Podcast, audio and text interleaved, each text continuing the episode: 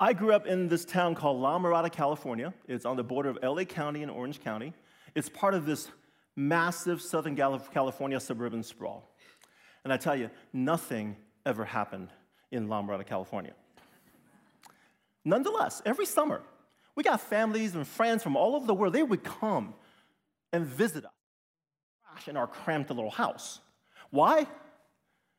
Because La Mirada, California is a 20 minute drive from Anaheim, California, the home of Disneyland. Yeah. Now, okay, I know Disney's been in the news. Okay, I'm, I'm not talking about that at all. I'm talking about my childhood memory. Okay? So, our house became a vacation destination for families and friends. They come, they say hi to us, and they go to Disneyland. Which meant I became kind of an unofficial tour guide for Disneyland. They would pay for my ticket, and I would show them how to see Disneyland. Do this ride, don't do this ride. I got the whole thing wired. So on a typical year, I would visit Disneyland like five or six times. Okay? Now, the first thing I notice when people walk into Disneyland is that they go, wow, this place is really clean. The cleanliness of the Disney theme parks are legendary. How? How do they get so clean? Well, legend has it that Walt Disney himself, he actually would study this. He would, he would follow a Disney guest who have, you know, who have trash in their hands, and he would check how long, how far would they walk before they just threw it on the ground. And the distance he came up with is 30 feet. Okay? People would walk 30 feet before they start littering. And so the trash cans at Disney theme parks are spaced 30 feet apart. You are never more than a 30 feet walk from a trash can. Okay? That's number one. Now, number two, there is an extensive underground tunnel system in Disney World in Florida. There's a smaller one is in Disneyland. Now, one of the functions is that you see, you know, the, the cast members, the, the Disney workers, they get to travel, they can disappear from one side of the park and show up in another side of the park, okay?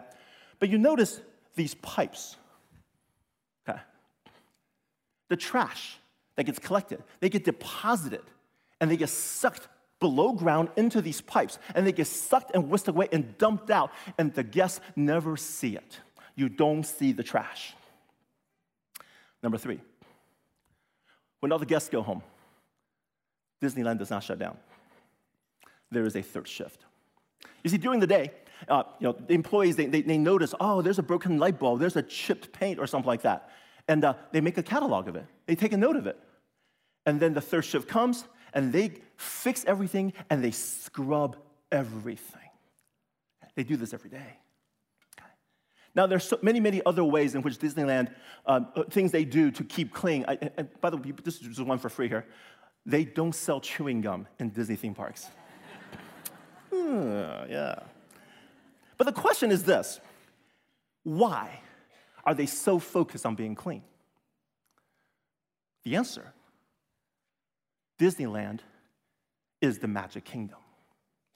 The entire theme park is focused on a mission. The mission is to transport you into another realm. So that everybody who walks in, they go, wow, this place is different. This place is unlike any other place in the world. That's its function. Disney exists to be different. Understanding Disneyland is going to help us understand this little book in the Bible called Micah. Now, before I keep going, let me introduce myself. My name is Charles. I'm one of the pastors on the teaching team. Greeting those of you who are here and those of you joining us online in Gospel Fusion, in Tradition, downtown Fitchburg.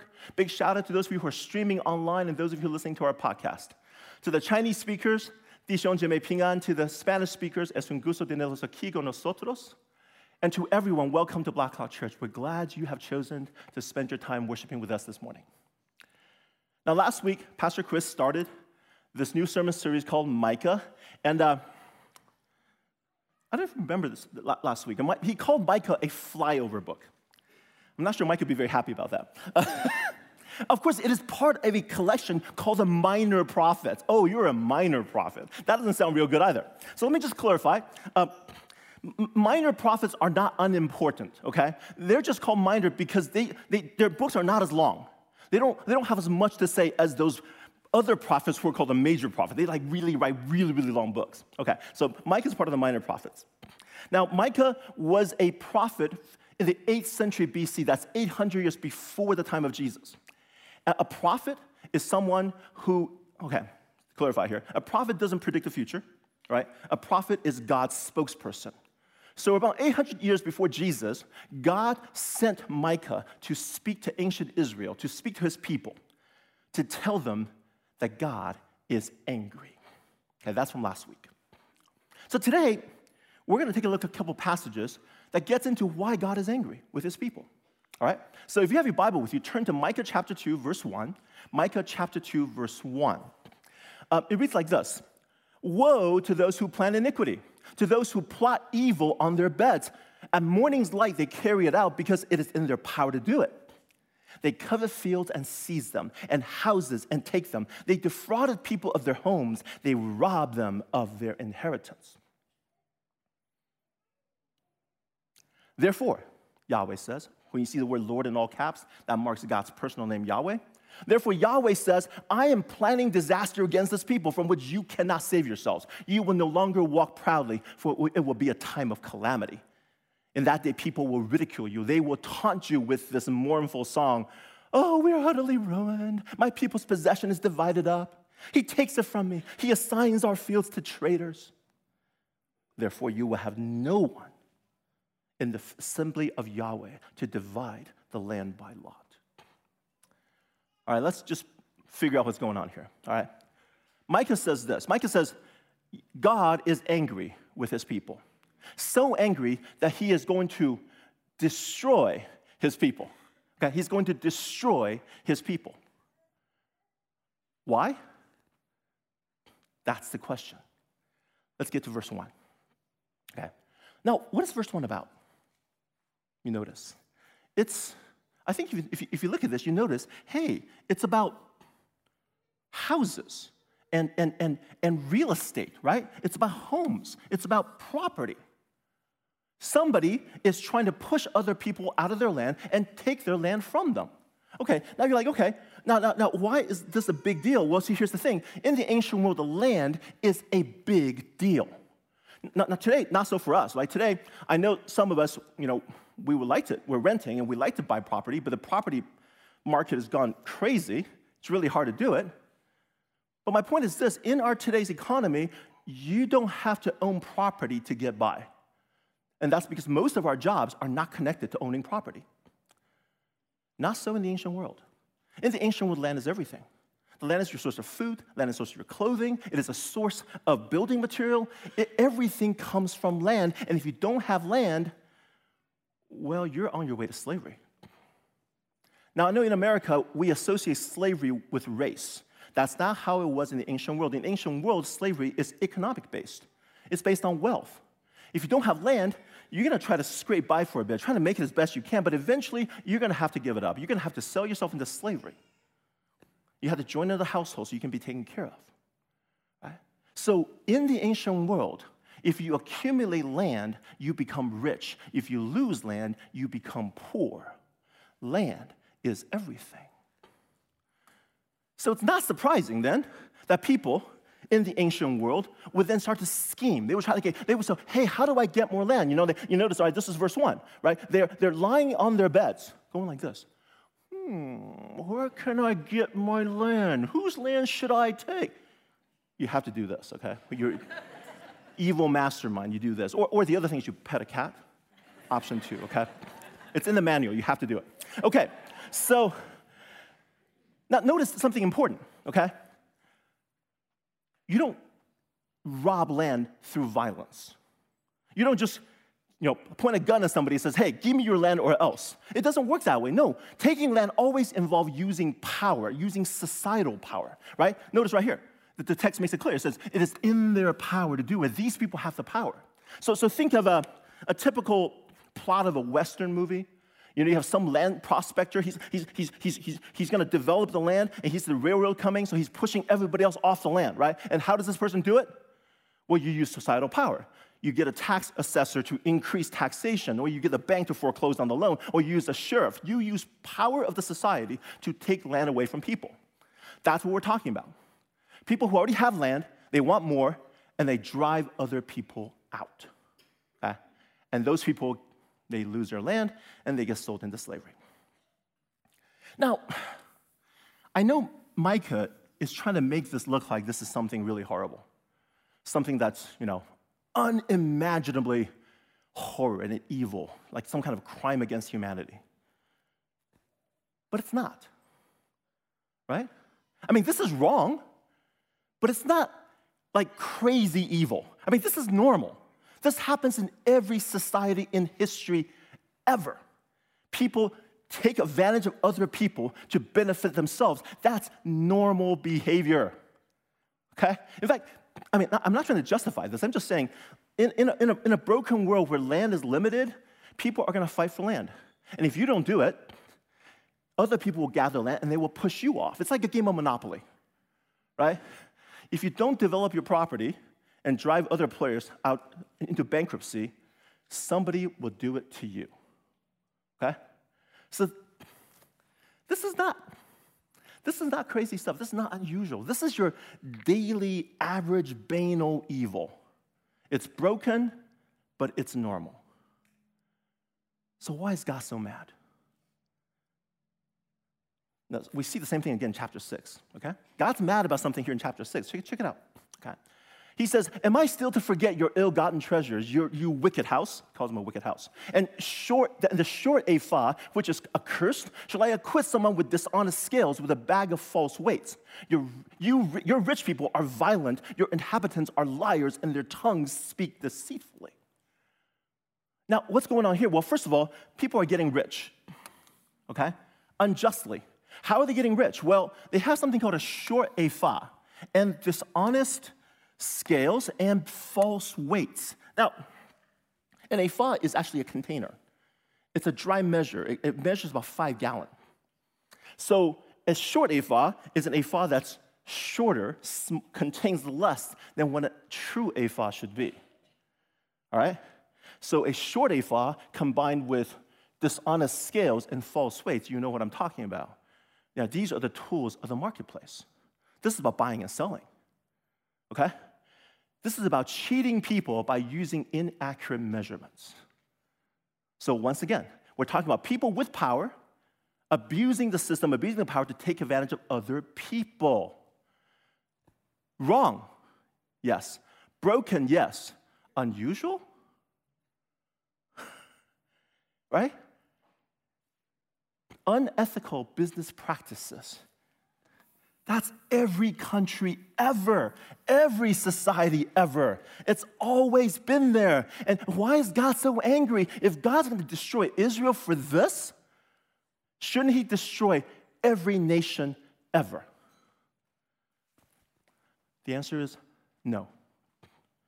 Because God is only mad at Israel. Because Israel is supposed to be Disneyland. Let me clarify. Last week, Pastor Chris explained this concept called the covenant. Um, and a covenant, he said, is, is a relationship. It's, it's a committed, formal relationship where there is mutual love, affection, friendship, loyalty. And he said, marriage is a covenant, right? Marriage is a serious thing. It's not loosey goosey. When you get married, it's a formal, committed thing where there is mutual expectation that gets created. Well, ancient Israel is in a covenant relationship with God. And, he, and, and, Pastor Chris put up this passage last week, and I want to do it again because it's an important passage. It's from Exodus chapter 19. Right? This is where God just brought his people out of Israel, out of Egypt, out of slavery in Egypt, and he's going to invite them into covenant with him. Right? And this is, this is a very important passage. He says, Now, if you, this is God talking now, if you, Israel, obey me fully and keep my covenant, then out of all nations, you will be my treasured possession. Although the whole earth is mine, you will be for me a kingdom of priests and a holy nation. These are the words you are to speak to the Israelites. So here, God invites the Israelites into a covenant, right? Into a covenant. And what is this covenant? This is a covenant, it is a relationship with a mission. Here's the relationship out of all the nations, you will be my treasured possession. Out of all the nations, you will be different. You're going to know me in a way that nobody else does. We're going to have this tight relationship. Okay? And the second thing, the covenant has a mission attached. And that mission is You will be for me a kingdom of priests and a holy nation. You will be different from the world. And here's your function you will function to the world as a priest. Now, what does a priest do? A priest is somebody who teaches other, other people about God, and a priest connects other people with God. Now, imagine an entire kingdom with the job of being a priest, an entire kingdom whose job it is to show the world who God is and to teach people and connect people with God. Whoa. That's the mission. That's the mission. Okay. So, Israel is Disneyland. Israel is God's chosen people to accomplish this mission. Now, how is Israel supposed to be different? How are they supposed to accomplish this mission? Not by being super neat or super clean. Okay, there is no regulation in the book of Leviticus that says trash cans must be spaced 30 feet apart. Okay? And, and I'm making this point because I'm kind of a messy person. Um, this is what my office looks like, okay? And, and, and, I tell you, this is not staged. This is not staged, okay? If, if you were ever to, like, back in high school, if you ever came to my bedroom, you would not be able to see the carpet. So, when I was growing up, people often say to me, Charles, you know, cleanliness is next to godliness. And I always felt judged. I always felt like, you know, because I'm messy, I'm not a good Christian. So now that I'm an Old Testament scholar, I can say this not only is cleanliness is next to godliness not in the Bible, it's not even true. I'm not saying you have to be messy. I'm saying it, having a messy desk, having a messy room does not mean you are a bad Christian, okay? so, and, and, yes, I know I have issues. but here, back to my point which is this Israel is meant to be Disneyland. All right? But the way it's being different, it's not by being super focused on being clean. No, it's by being super focused on justice. Uh, yes, last week, Pastor Chris introduced us to this word, this Hebrew word, mishpat. Say after me, mishpat. Say it again, mishpat. Okay, this is an important word. This is the Hebrew word for justice. And remember last week? I'm just, I'm just copying his talk full on here. Okay. He said, Justice is this justice is about making things go where they're supposed to go, right? So, is this mishpat? Yes. Is this mishpat? No, because, okay, that's gonna get really rickety, very dangerous very soon, right? No, that's not mishpat. No, getting things so that everything is in its right place. This is actually harder than it looks to do. I'm a little nervous right now doing this talk and trying to stack this. Wow, okay. Okay. Doing mishpat with a toy, okay, we can handle. Doing mishpat with a society where everything is in the right place, everything is smooth, everything is connected, everything works, that's hard. That is complicated. It takes time, it is challenging, it takes people coming together to work hard and think hard and be creative to create mishpat in the society. So the question here is this How do you know a society is doing mishpat? In the ancient world, how do you know a society is doing mishpat? Well, the Bible says that's easy. The answer is this you look at the widows, you look at the orphans, and you look at the foreigners. Why them? They don't have land. They're powerless. Why them? Because the people with power can fend for themselves, whereas the powerless, the needy, the poor, they are like the canaries in a coal mine. For them to thrive, the entire society has to come together and do mishpat a society that allows the poor and the needy to thrive, uh, uh, that, that not just it helps them to become prosperous again. That is a society that is doing mishpat. And God says, That's what I want from my covenant people. Verse 4, Deuteronomy chapter 15. However, there need be no poor people among you. For in the land Yahweh your God is giving you to possess as your inheritance, he will richly bless you if only you fully obey Yahweh your God and are careful to follow all these commands I'm giving you today. All right, are you guys seeing this properly? God says, if you follow my command fully, there will be no poor people in your country. Did you get that?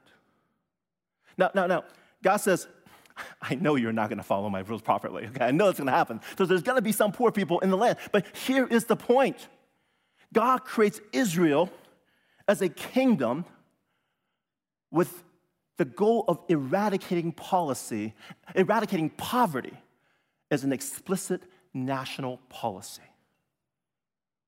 Okay? Did you get that? People go to Disneyland, they go, they're supposed to go, oh wow, how clean is everything? Look at that. People go visiting ancient Israel, they're supposed to go, oh wow, you have no poor people here. Look at this map. The three, the birthplaces of three ancient civilizations. Where is Israel? Smack dab in the middle. These are the trade routes, folks. These are the trade routes. Diplomats, come through. Caravans, merchants, migrants come through. They walk through Israel and they go, wait, wait, wait. You don't have any poverty here. You don't have any poor people here. What, what's going on here? Oh, you worship Yahweh. Wow, I'm going to worship Yahweh. And I'm going to tell everybody to worship Yahweh. That's the mission. So, how is Israel supposed to eradicate poverty? And God gives them four initiatives. Number one, individual generosity.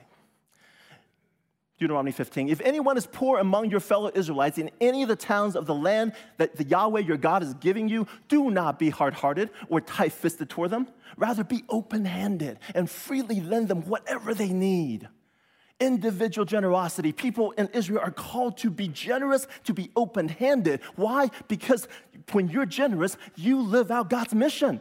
You accomplish God's mission. So give to those who are poor in your land. Now, God knows that individual generosity is not going to be enough. And so here's initiative number two He gives you rules for how to run your farms. When you harvest the grapes in your vineyard, do not go over the vines again. Leave what remains for the foreigner, the fatherless, and the widow.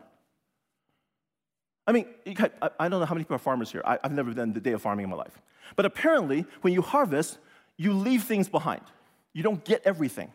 And so harvesters would go back and do it again. And, and, and God says, don't. Okay? Leave the food there. Leviticus. When, when you reap the harvest of your land, do not reap to the very edges of your field or gather the gleanings of your harvest. Leave them for the poor and for the foreigner residing among you. I am Yahweh your God.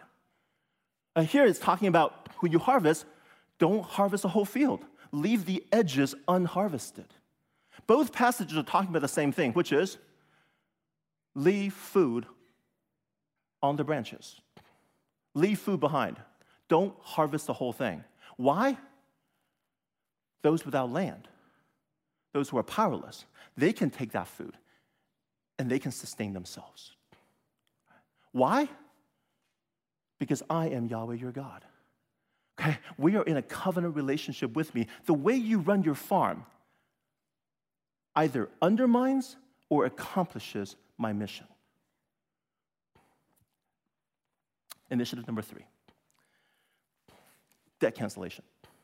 At the end of every seven years, you must cancel debts. Okay, that's, that's okay. So here, here's basic Econ 101, right? You get in trouble, right? You, you make a mistake, or there's unfortunate circumstances, so you fall into debt. And then what happens? The debt forces you to sell your land. Now you have no land. You have no way to generate wealth. So what happens? You sell yourself into slavery. And then you have kids, and their kids are in slavery. And before you know it, you have an entire social underclass. And God says, I don't want a permanent social underclass. Israel, you're not supposed to have an entire permanent social underclass. How do you prevent that? Cancel debt. Every seven years, all debts are wiped clean. Every year is completely wiped clean. Now, that is a crazy rule, right? I mean, think about it. Let's say, let's say you, you, you're not well off. You have a little bit of money. And, and some person coming to you, and they're like near in the village, and they're like, can we borrow some money from you? And you realize, wait, wait, wait. The debt cancellation is coming in a month. I'm not lending you money. I'm just giving you money. Okay? That doesn't sound right. And I'd be very tempted to say, you know what, let's wait a month. and then we'll talk, right? And you know what? God anticipates this. God anticipates. Look what he says. He says, Be careful not to harbor this wicked thought. Oh, the seventh year, the year for canceling debts, is near. So that you do not show ill will toward the needy among your fellow Israelites and give them nothing. They may then appeal to Yahweh against you, and you will be found guilty of sin. Whoa. Think about, okay, from the ancient Israelites' perspective, they're like, wait a minute.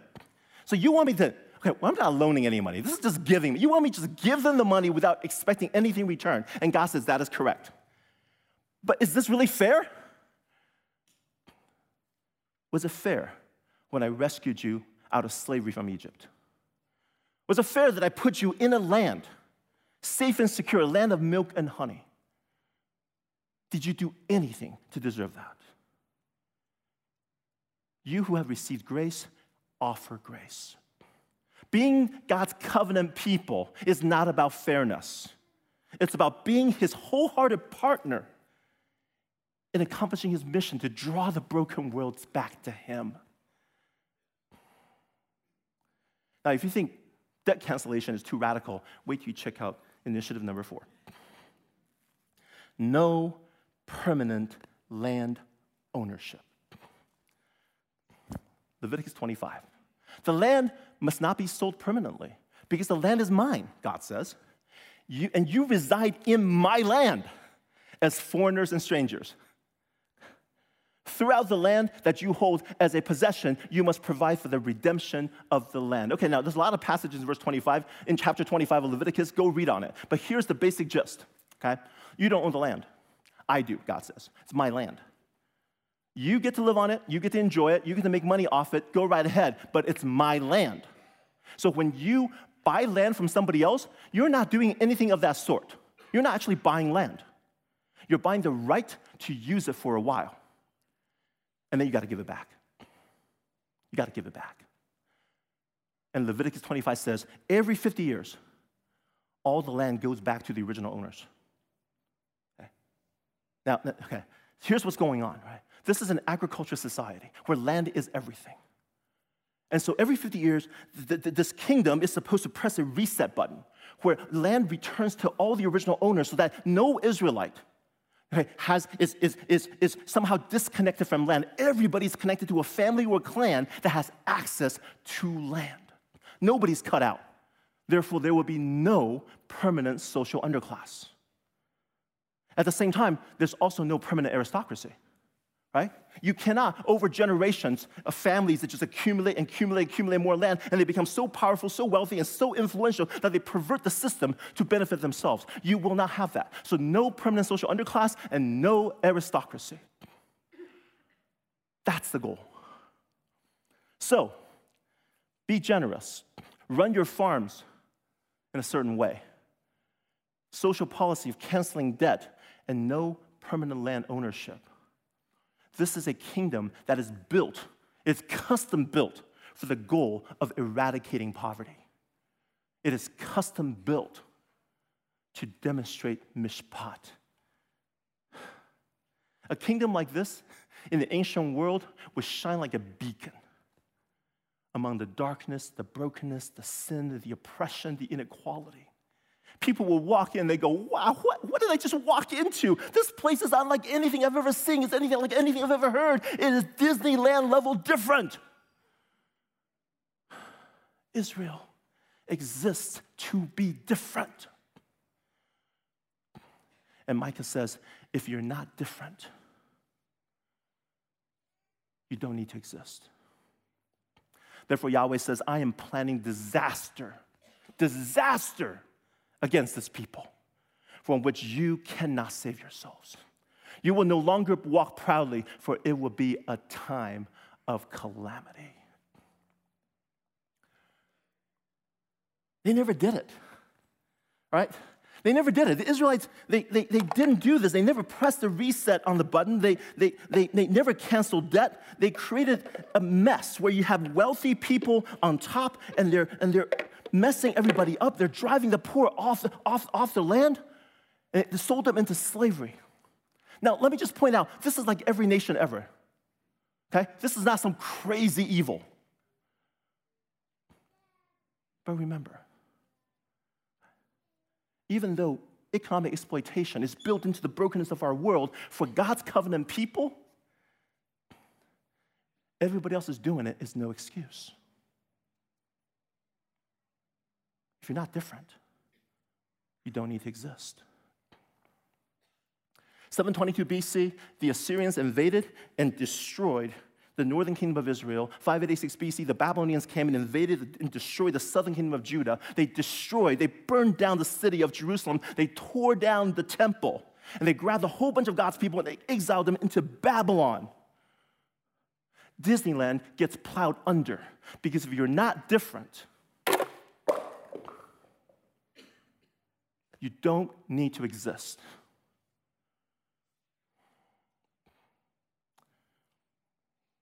This just got serious. Let me, let me take a step back. The Bible's not written to us, but for us. Micah is talking to ancient Israelites. He's not talking directly to us today. So, what do we learn from this? Well, number one, ancient Israel was the covenant people of God in the Old Testament. Who is God's covenant people today? We are. We are God's covenant people today. The moment you place your faith in Jesus as your Lord and Savior, that is the moment you enter into a covenant with God. And uh, you know that little cup of grape juice with a little thin wafer? That thing? Yeah. We do that. That's a covenant renewal ceremony. We do that about once a month here at Blackhawk Church. The church is God's covenant people. Now, let me clarify some things, okay? the, the, covenant we have is called a new covenant. It's different from the one Israel has. It's the one Israel has, Israel, when they fail to keep covenant, they bear the curse of the covenant. Whereas for us of the new covenant, we are empowered by the Holy Spirit to keep covenant.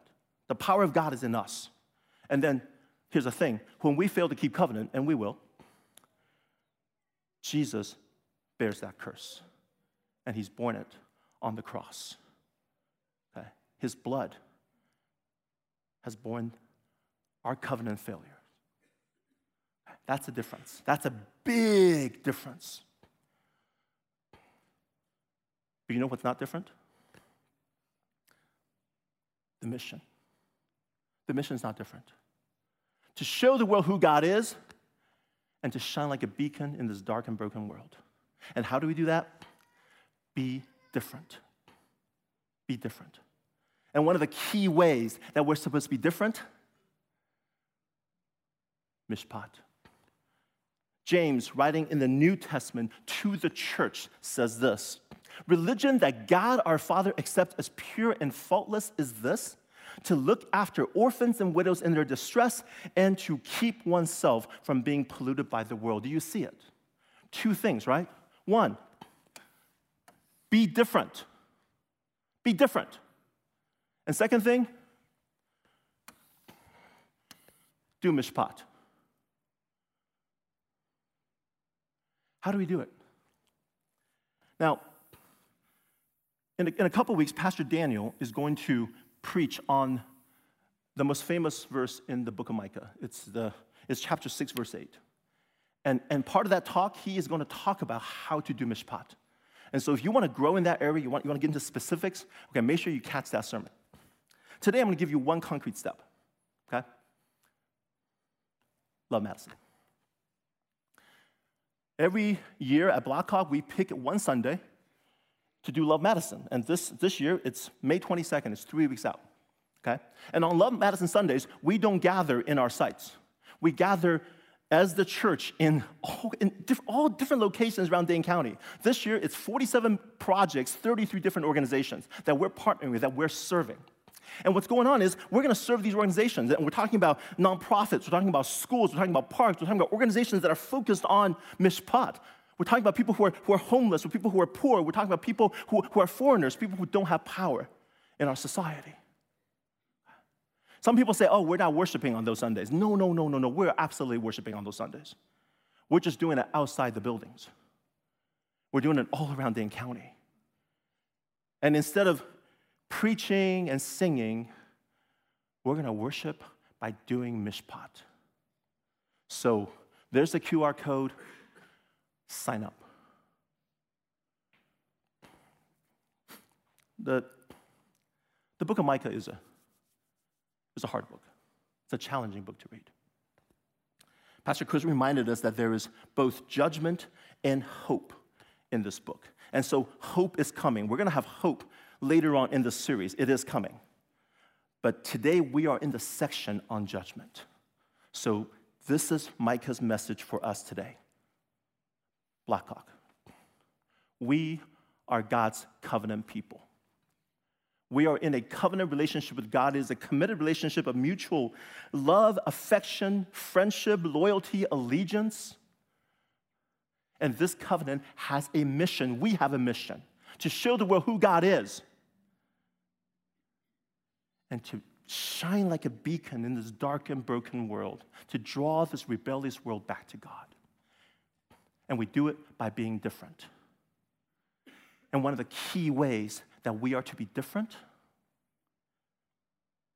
we do mishpat. We do mishpat. We are a community that does mishpat. And this has been in our DNA from that very first church in Jerusalem in the first century, all the way through the past 2,000 years. The church has been known as a community with deep concern and passion for the poor, the powerless, for the foreigners. Is that still true? Is that our reputation? Is that what we're known for? Because if we're not different, we don't need to exist. Blackhawk, let us be the church that God created us to be. Let me pray for us.